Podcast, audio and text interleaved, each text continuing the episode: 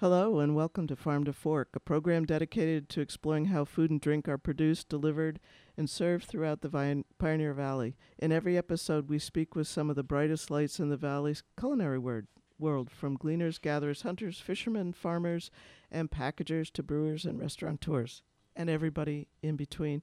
My name is Sue, and Tom Clark, thank you very much, is joining me in the studio, Tommy Twilight, tonight. Jessica actually has the night off. Tonight we're talking with Mary Johnson, founder of the Regenerative Farms. It is good to have you with us, Mary. What led you to getting involved with regenerative farming? Thanks so much for the opportunity to come and speak with everyone. I really appreciate it. So I've been, I guess, growing things from the time I could walk. I have always had a passion for just putting seeds in the ground and trying to get things to grow. So I guess my journey started a long time ago. But along the path, I bumped into sort of the big, scary reality that we're all trying to grapple with of climate change. And I worked for a number of years traveling to different parts of the world and helping farmers try to cope with the actualities of farming in a changing climate. And that is what really kind of brought me to the solution that I feel is very hopeful of regenerative agriculture. So would you say, since you started at such a young age, that you have a green thumb? I think it's a little bit more brown at this point. But yeah, I would say I just have a heart for making things green again that maybe are not doing well. Good to know. I've had friends that will pull a plant out of somebody's trash that's on its last legs, and they look beautiful after a couple of years. And I have to give it to them because I'm a plant killer, so I can't really... Yeah, I would fall into that category for sure. Oh, that's funny. So what disciplines does regenerative design pull from? That's a great question. So from the way we look at regeneration and the concept of regenerative agriculture, we really look at it as a process, as an action that anybody can do at any point. Any kind of farmer can get involved in regenerative agriculture.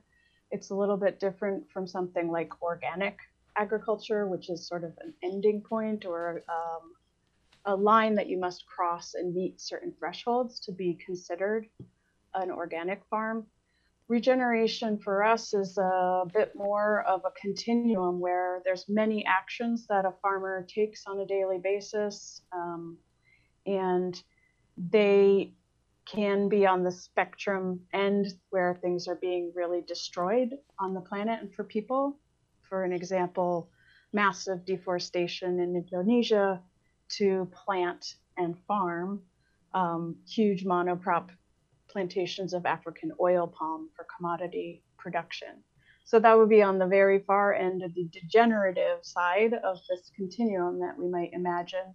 And then on the far other side of that spectrum would be a farm that's really intending to grow food or fiber or other types of things that we grow on farms, but in a way that at the same time is helping solve some of these big, ugly problems that the world is facing, like poverty and hunger. And so that's a very vast space that needs lots of tools in the toolbox, so to speak, to address the different kinds of degeneration. It can, in our context, even include social regeneration, so rebuilding the types of economic systems of oppression that have been around for a very long time that have degraded communities and culture, and including that also in the farming system and repairing the social bonds that have been obliterated through colonialism and other types of oppression that are still very well alive today around the world.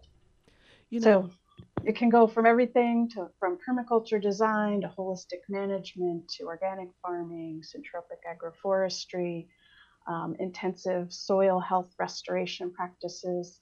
And a lot of what we do is really help people look at and assess where their ecosystem and their social community stands today and set goals of how they want to improve it, what they can do to accelerate that transition to healing those systems, and then the different techniques they can use and pull together to make that happen in a way that they are also able to grow the crops that they are looking to produce for the world. You know, it's interesting you say that about colonialism, because there's one of the folks we had in probably a couple of years ago now, there's blueberry barons here somewhere in Western Mass, and the folks, they're all low bush blueberries, and, you know, they're maybe thousands of years old. They were saying that the Indians actually maintained them and would burn them off periodically. And, you know, the family that has the land now does this, not the same thing, but that they're very they're very humble about how somebody else established those barons, and they're still functioning to this day. And we come in and with the, you know, high intensity fertilizers, and sometimes often obliterate practices, and we've lost so much. Even looking back at the Mayans, they say they had all these systems of water transport and processes to keep, you know, their farms when they had large populations, that they could still sustain them. So what models do you look for inspiration, would you say? Well, I've been very lucky in my career to really get a chance to spend time with some of the early pioneers in a lot of these fields. This has been something I've been deeply passionate and embedded in for 25 years or so now. So if you're looking for large scale examples, Will Harris, who's a livestock farmer in Georgia, is someone that I think of as a great model of this. He's done a lot of work with different scientists from Arizona State University and others to really document the progress that he can make transitioning a highly degraded chemical agriculture field over to one that's regenerating and starting to restore the soil microbial communities, as well as the organic matter and the ability to draw down carbon, and the full life cycle analysis of his type of farming. And others in the commodity crop space that are doing this regeneratively, getting off of the hamster wheel of purchasing high cost chemical inputs. Folks that come to mind are Adam Chappell, who's down in the Arkansas area. He farms with his family around 7,000 acres of a variety of different crops, from cotton to beans and livestock and many things in between. And then there are other examples, which are more the farms that we work with in our organization, which is a 501c3 not-for-profit.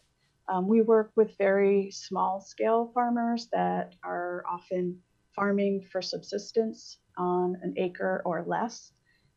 And there are some really amazing groups that we're working with who are doing that by restoring native forests in the Amazon and planting back species that were economically over-harvested because of their high value and basically extinct in the local region. They are replanting those species and then developing different kinds of forest farming to make a living from protecting and restoring degraded Amazonian habitat.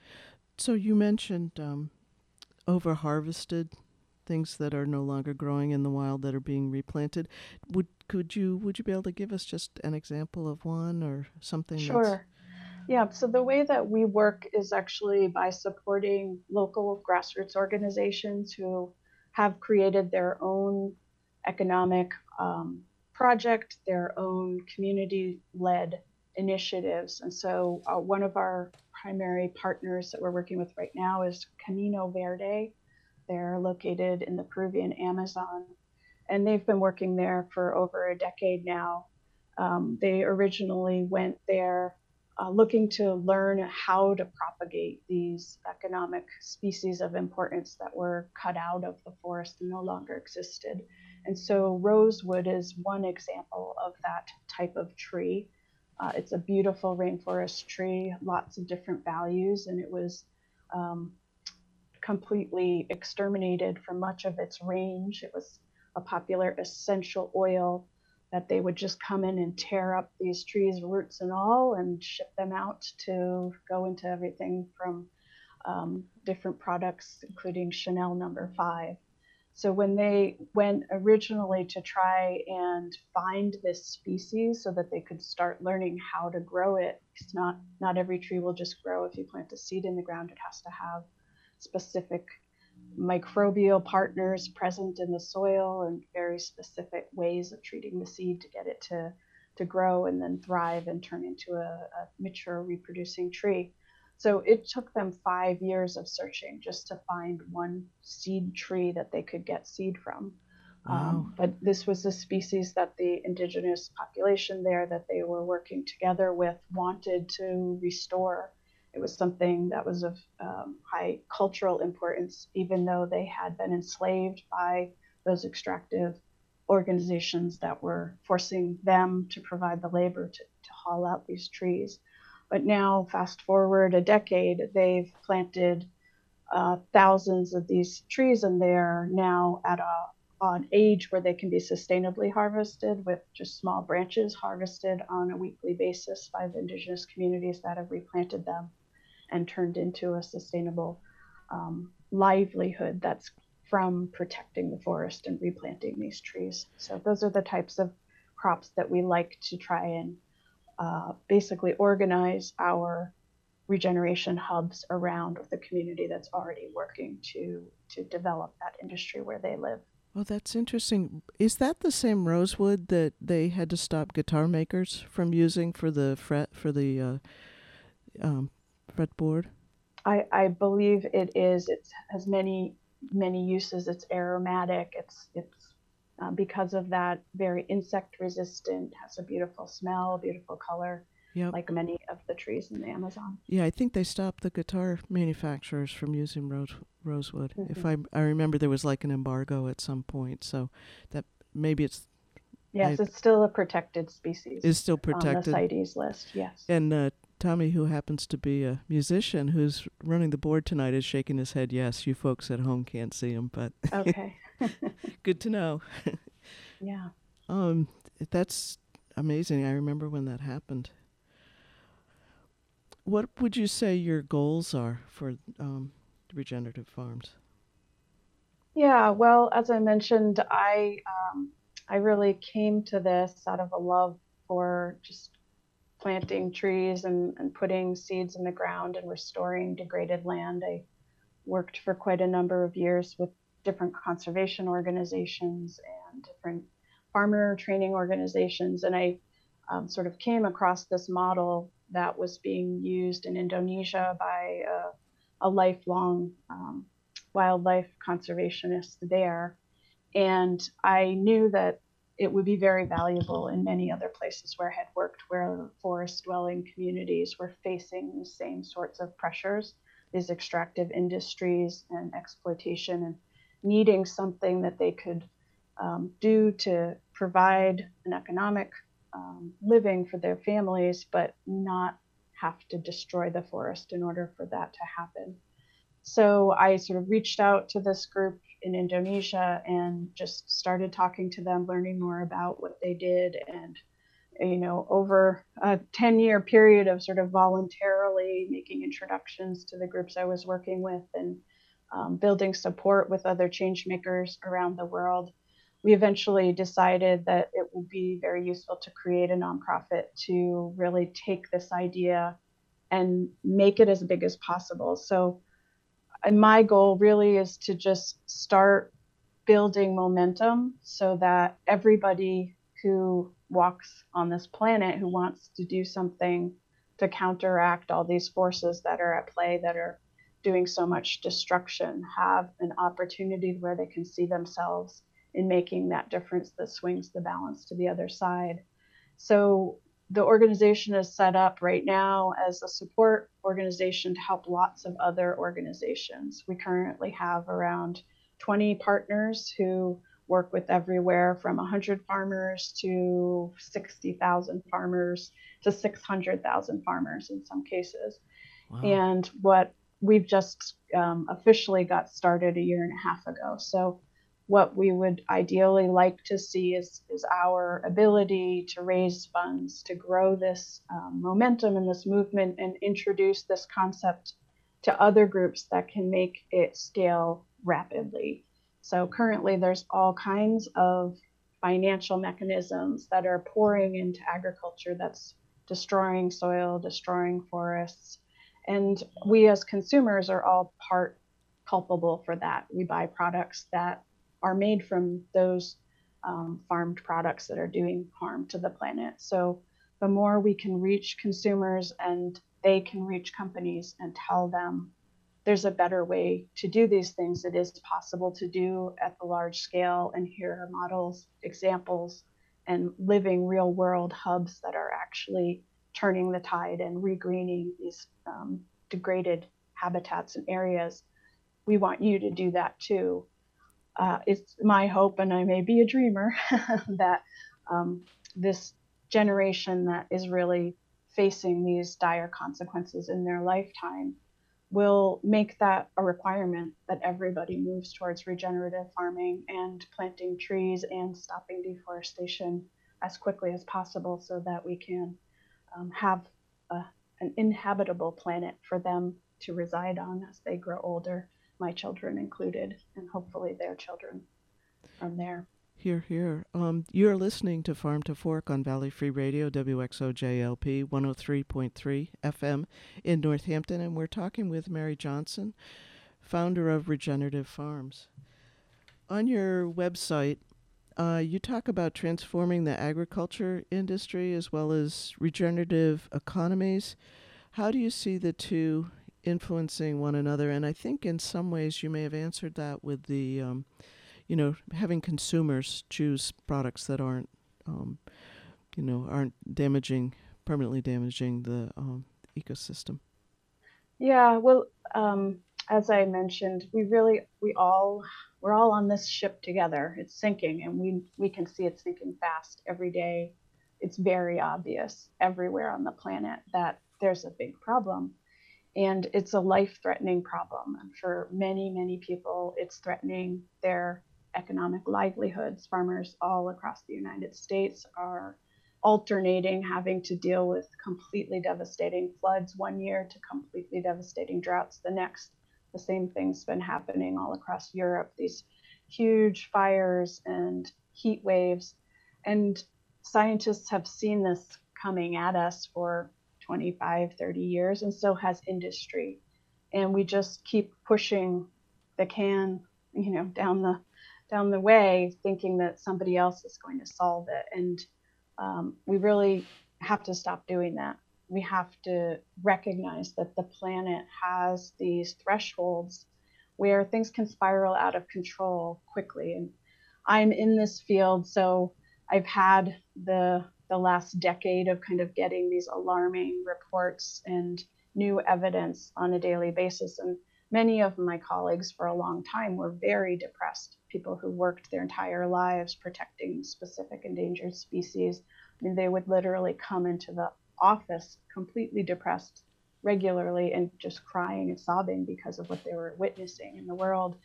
And for me, starting this organization was my chance to sort of make my life matter as much as I can, try and do what I can to try and put the reins on where we're taking things, and to try and motivate other people to realize that they have the power to do that just as much as I do, and probably much, much more.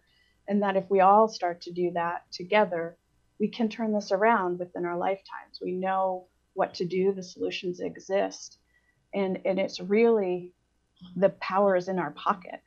People have been looking for a long time for politicians to take care of this, for intergovernmental panels to study it and figure everything out. But we didn't get to this point because of politicians. We got to this point from purchases, from companies taking actions that have mined places, destroyed forests, and it's still happening. The majority of the economy is still in that outdated, taking us off the cliff pathway. And we all know this. But most of us feel so overwhelmed by how depressing that seems that we can't lift our head up to realize that there are these really marvelous opportunities for us to get involved and make the change happen and be part of that. And it's one of the things I love about being from the Valley and being part of this place on the planet, because a lot of people are really taking those steps to do their part and teach other people how to get involved.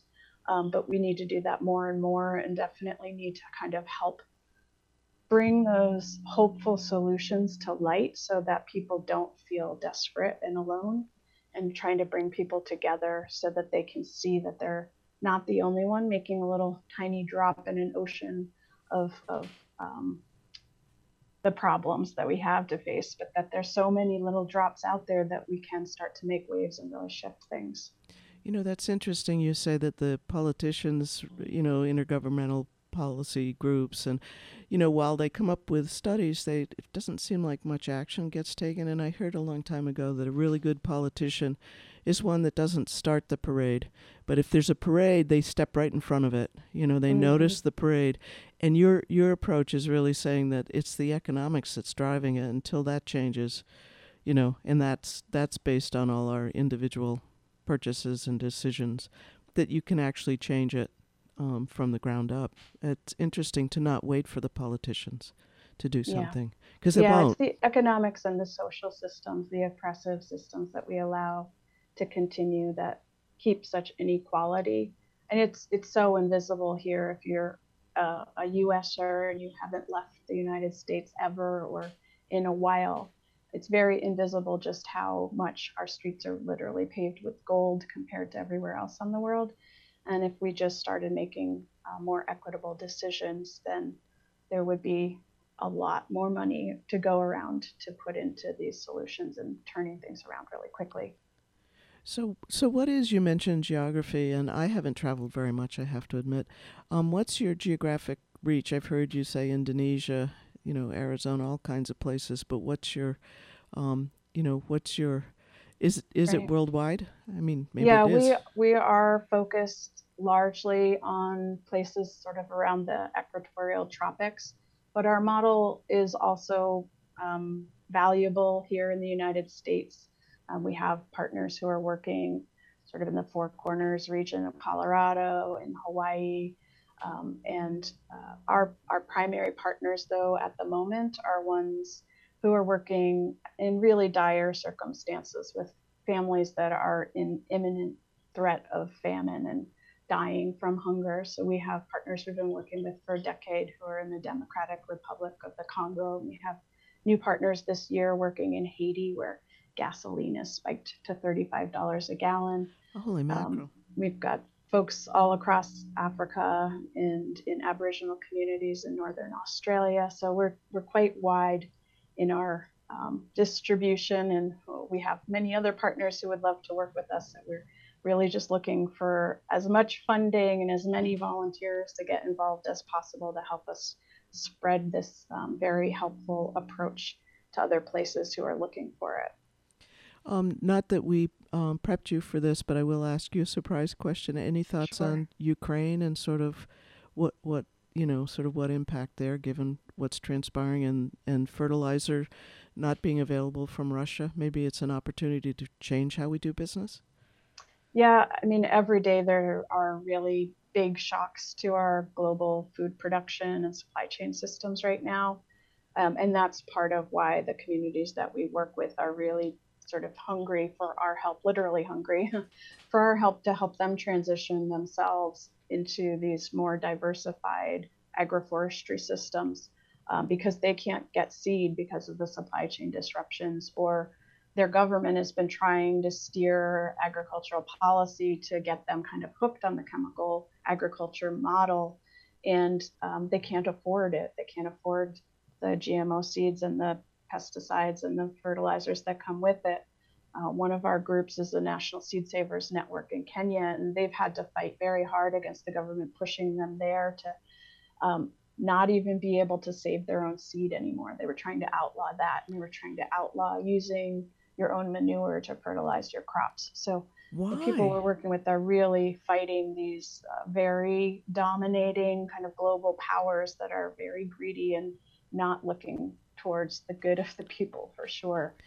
So there's a lot of work to be done, obviously, but these kinds of shocks are ones that are opportunities for change. Even here in the United States, Adam Chappell is a great young farmer in the Arkansas area who has wonderful YouTube videos, and he shares very upfront kind of all of the benefits that happened to him as their family came close to having to shut down their multi-generational farm because the cost of inputs were so high it was bankrupting them. And so they just kind of tightened their belt and cut that all out and went to regenerative farming. And suddenly they were, you know, without $1 million a year of input costs, and their soil started to improve and their biodiversity started to improve. He's an entomologist also, so he got to really watch. And when everybody was sort of doomsday saying that it was going to be terrible, he would have plagues of insects, he was able to be like, no, actually, they're not here.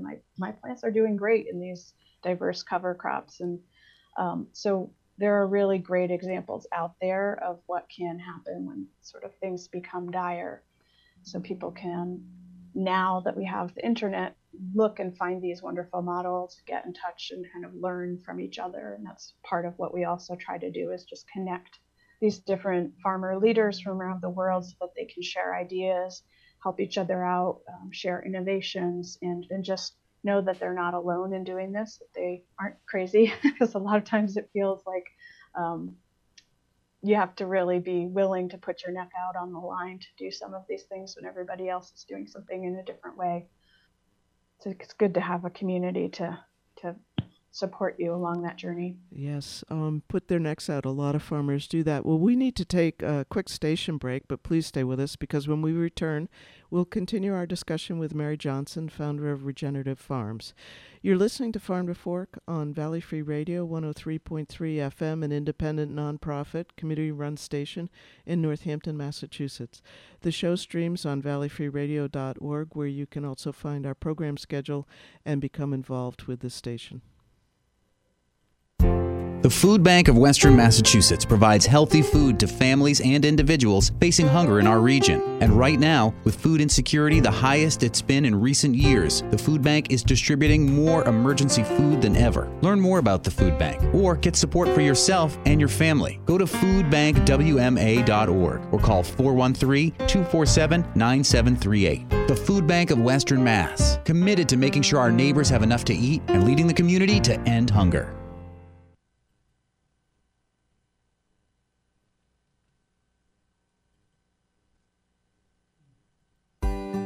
Forbes Library Outreach Delivery Service caters to residents of any age who are homebound due to short or long-term disability in Northampton, Florence, and Leeds. A volunteer will deliver your specific requests or select materials for you based on your interests. We offer books, magazines, CDs, DVDs, and puzzles. Call 413-587-1019 or sign up at forbeslibrary.org/outreach.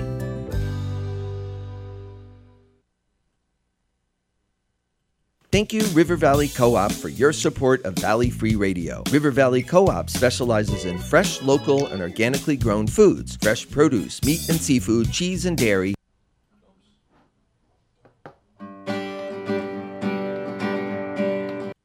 The views and opinions expressed on WXOJLP are solely those of the original hosts of their respective programs. These views and opinions do not necessarily represent those of Valley Free Radio Incorporated, its volunteers, or any other hosts, guests, or programs on this station.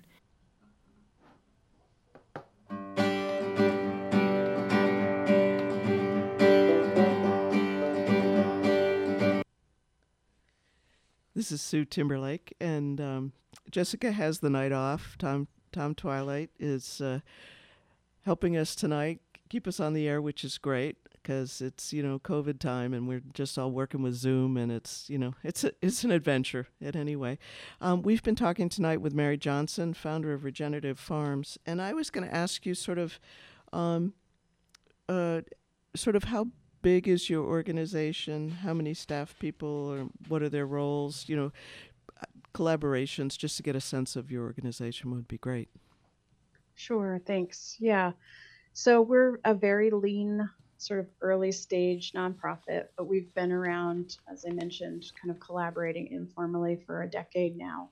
So we have just me as a formal staff person part-time in order to spread the money that we are able to get from our donors as far and wide as possible to meet the need that we have. But we do a tremendous amount with professional volunteers. Sort of in an average year, we get around $200,000 worth of time donated to us by all types of different professional volunteers who help us with everything from marketing to strategy and all of the types of things that a nonprofit needs as it's getting started. And then we work on the ground through the partnerships that we have with local organizations that are community-led and decide what they need and what they want to do. And we just support them and share resources and try to help them scale up their work to reach as many families as we can as quickly as possible and to restore as much land and protect as much forest as we can. So in that way, we have actively about 10 regeneration hubs, as we call them, participating in our support programs and capacity building programs. And then we have around another 10 who are looking for support that we're trying to find donors to help get them involved in the programs as well. And then we have other types of partnerships. So we work with groups like Trees That Feed, which is another nonprofit organization. They donate tree seedlings, fruit tree seedlings, different kinds of educational materials. And even in Haiti, in our program there, there's some women's employment opportunities, and they donate the startup expenses to getting these women's self-help groups up and off the ground there. So we have lots of different partnerships. We're always open to more to try and, again, sort of stretch the dollars that we do get as far as possible and really share this model with those who want it. It's interesting, Valley Free Radio has no employees. Okay. Yes, and we're, you know, also well that way.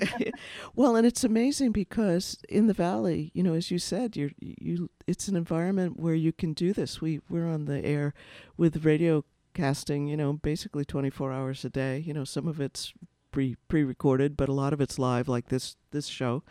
And it's amazing what you can do with goodwill and intention. And do you have any internships, or is there a way for people to help you that's sort of formalized, or just contact you? Yeah, we definitely take as much support as we can get. We sort of try to channel people's expertise into the place that can be most useful.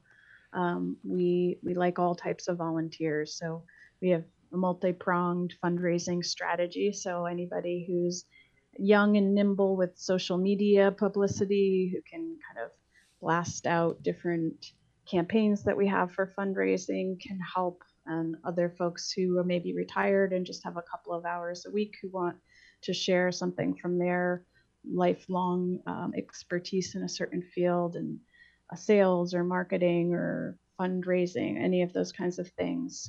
We are looking for a couple of new board members, and occasionally we do have college students who get involved. We had a Berkeley graduate student go to Kenya last year and volunteer with one of our field partners. She was doing a practicum there for about 2 months and helped them with some of their own research about their metrics and monitoring of their programs. So there's many ways to get involved, and if not directly with Regenerative Farms, pretty much every one of the partner organizations that we have is similarly underfunded and understaffed with many, many people who want their support. And so there can always be ways to get involved. If you know how to create websites, our partner in the Congo needs a website right now, even if it's just a one-pager. We would love help with that. So if somebody's looking for a way to start feeling great by donating their time, we would love to hear from you.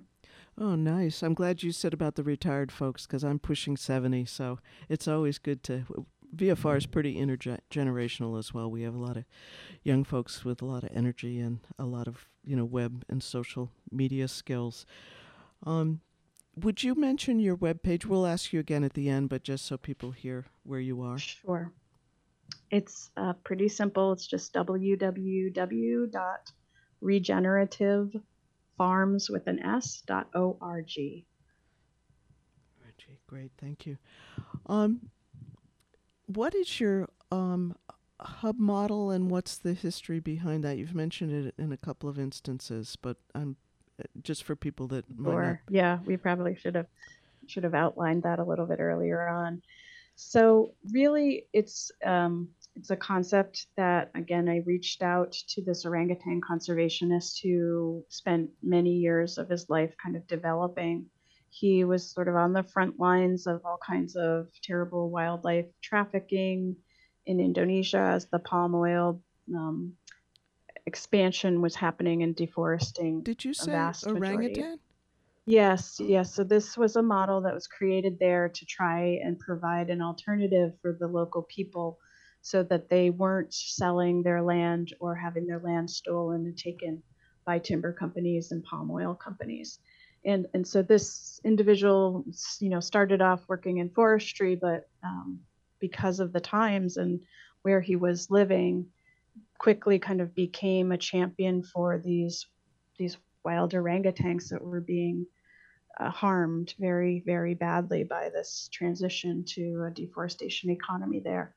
So he sort of just used his knowledge from his expertise in all kinds of different areas and tried to figure out how can we create more value in a standing tropical forest for the local people so that they have the ability to protect it than these extractive industries that are coming in and taking down the habitat of these wild species. And the orangutan in particular is one you really can't ignore if you're in that context, because they're like people. They're very, very much like people, wonderful, beautiful, wild people. And so if suddenly their whole forest is gone, there are orphaned babies and there are mothers running around in the communities that you become very quickly aware that there's a really, really terrible problem going on. And that is really what started this off, according to this orangutan conservationist. For him, he was in a market one day, and after the market kind of packed up and went home for the night, like a farmer's market, he found a baby orangutan just tossed on the trash heap. And they're very much like human babies, so he rescued that animal and then started a wildlife rescue center for orangutans. And that, over time, led to him creating this village hub model. So in Indonesia, there's a tree species that grows wild in the forest, sort of akin to a maple tree here, where the local people know how to tap it and take the juice without harming the plant. And the juice is very rich in sugars.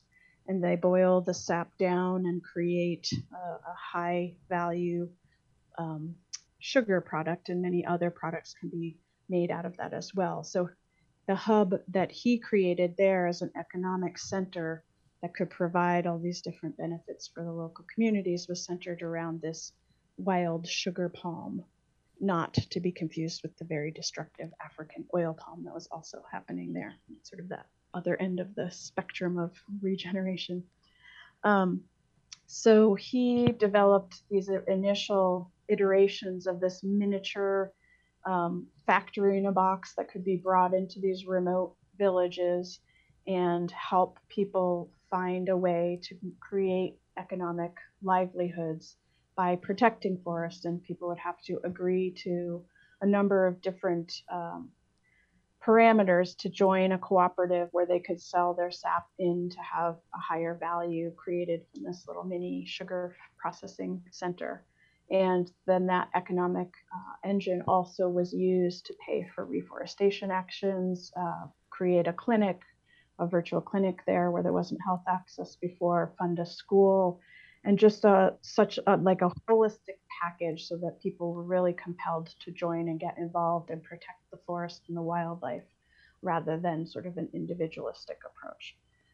So that's the basic thinking, is just this value-added processing center that is used as an economic model that can then fuel the restoration of the degraded lands and protection of the standing forest around it. And then those can be replicated across a landscape, so more and more farmers can have these benefits that they otherwise don't have access to.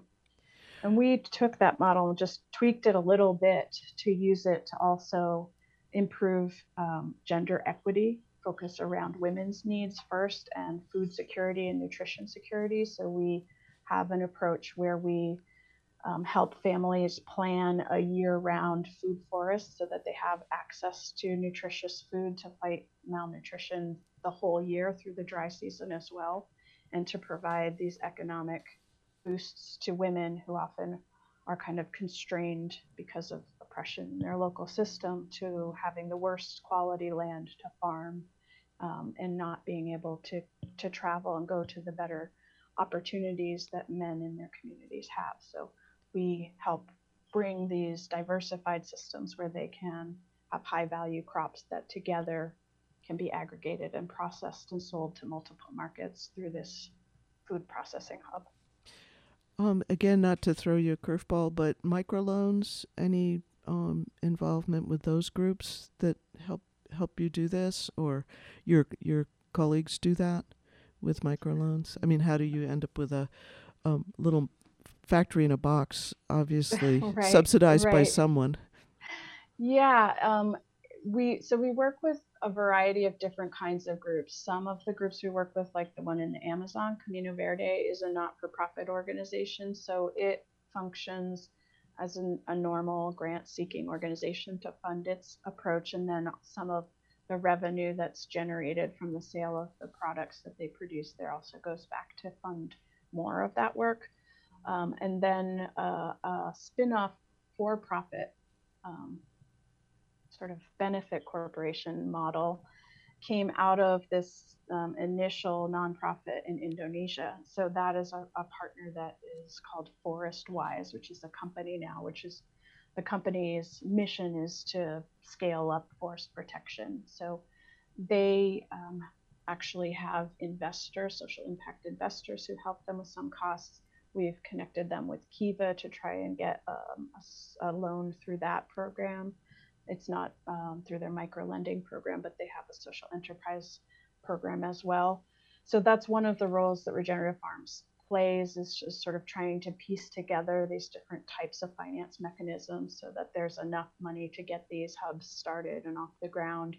And then some of them have relationships with local cooperative farmer banks and things like that, so that the farmers can also access credit and or they provide seedlings and access to tools and things that farmers need to transition into these more regenerative forest farming approaches.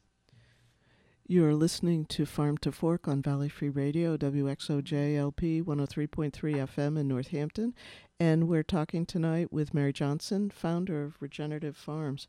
So that's very interesting, sort of piecing all those pieces together. And you mentioned seed savers and seed sharing is a key part of what makes this really work. It's amazing. How do you pick the places where you set up a hub? I mean, it sounds like there are things that are going on, which is a natural ally of yours. But just is there because I know you said you tweaked the model a little bit too. So right, yeah. So. I would say at this stage, the places sort of pick us more than us picking them to some extent. We do have some criteria around the types of groups and leaders that we want to work with so that we know that we're putting the donor dollars that we get to the best use. So far, we've really had groups reaching out to us more than us reaching out to groups. Occasionally, I will hear some amazing leader in the news doing something amazing, so I'll reach out to them if I can see that what they're doing could benefit from having some of these additional aspects kind of built in around what they're already doing. We really try not to start hubs ourselves. It's not what our mission is. We're really trying to be a support organization to find highly effective leaders who are deeply embedded in the place that they live, who have relationships already in place. And we just try to bring as many resources as we can to help them amplify the work that they're already doing. And sometimes that's just giving them access to another leader who has been processing a different kind of product that they wanted to learn more about, or other times it's helping them get connected to training around different approaches for teaching about gender inclusive business practices or community actions that their groups of farmers could be engaged in to bring women to the table more and make more equitable distribution of the resources that come out of their processing hub and those types of things. A lot of times what we find our partners need the most kind of across the board is the support with fundraising. They need to know how to do it. They need sort of a bridge relationship with donors that are based here in the United States if they're not a U.S. nonprofit, just for the financial transactions. Sometimes they need access to somebody who has good computer skills because they can't get good internet access where they are. There's no way that they can kind of use the very limited old computer that they maybe can get to in a computer center at night after they worked all day to really develop high quality materials that are needed in today's fundraising world. So those are the kinds of things that we do to some extent. Then on the other side, we sort of collect knowledge and innovations and these leading edge scientific breakthroughs on how to really help them accelerate that actual land regeneration that they're doing. And so we try to be a clearinghouse for sources of information to help give them access to these cutting edge tools so that they can do more of what they're already doing and have it be more profitable or provide other kinds of benefits that the families really need where they are. So that incentivizes the forest protection and reforestation work even further. I think you've touched on it a fair amount, but do you want to say more about why you focus on women in communities?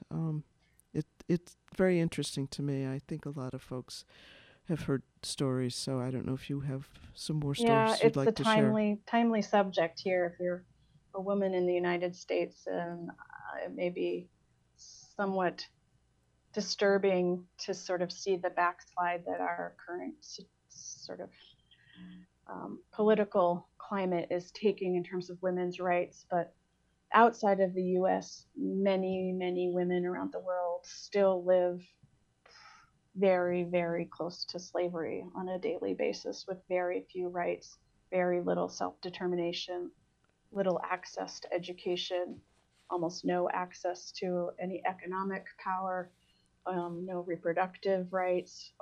And so all of those oppressions that are still a daily reality for women around the world who can't have any control over their own fertility. It just makes life so much harder when you're having children every year or every other year, your whole childbearing age.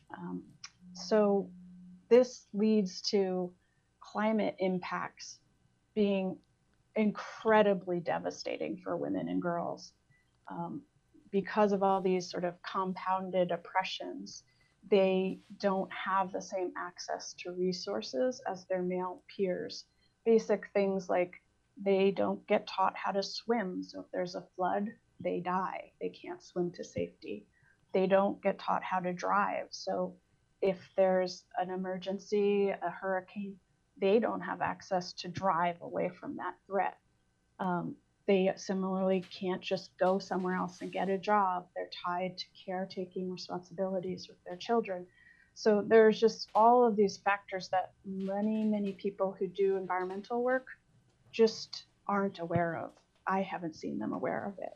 For most of my career working in natural resources and farming, there's never been any mention whatsoever about gender equity and how important that is to how you design interactions with farmers and how you bring women into that that playing field in a way that can help them overcome these tremendous burdens that are making everything less attainable for them.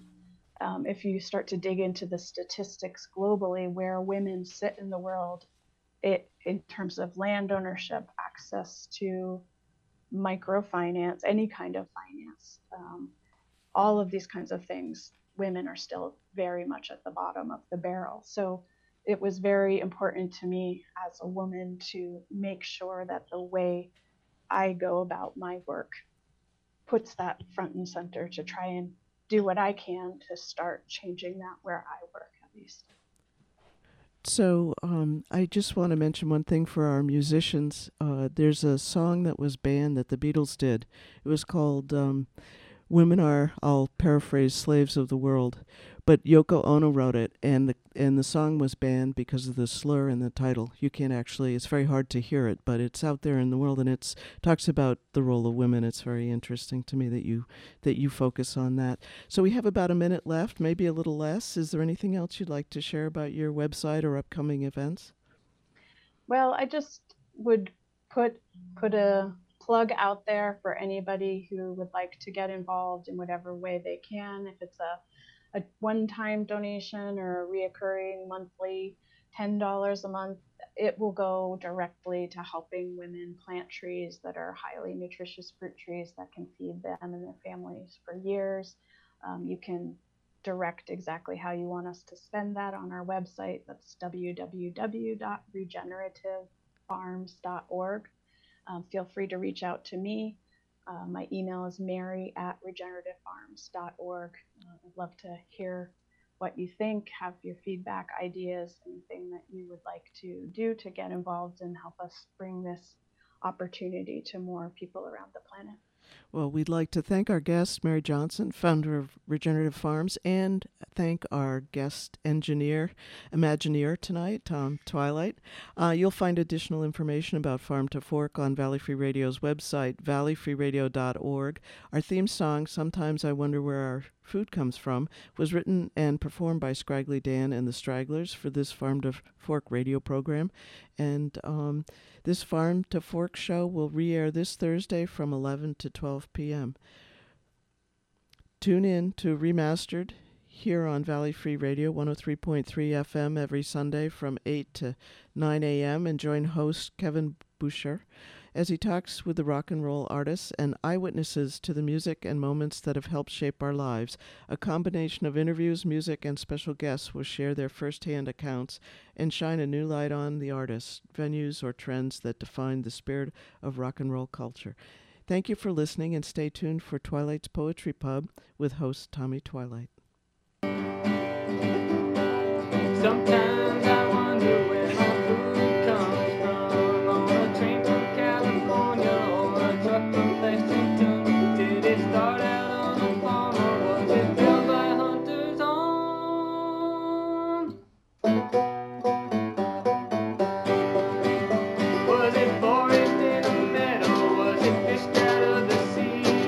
organ.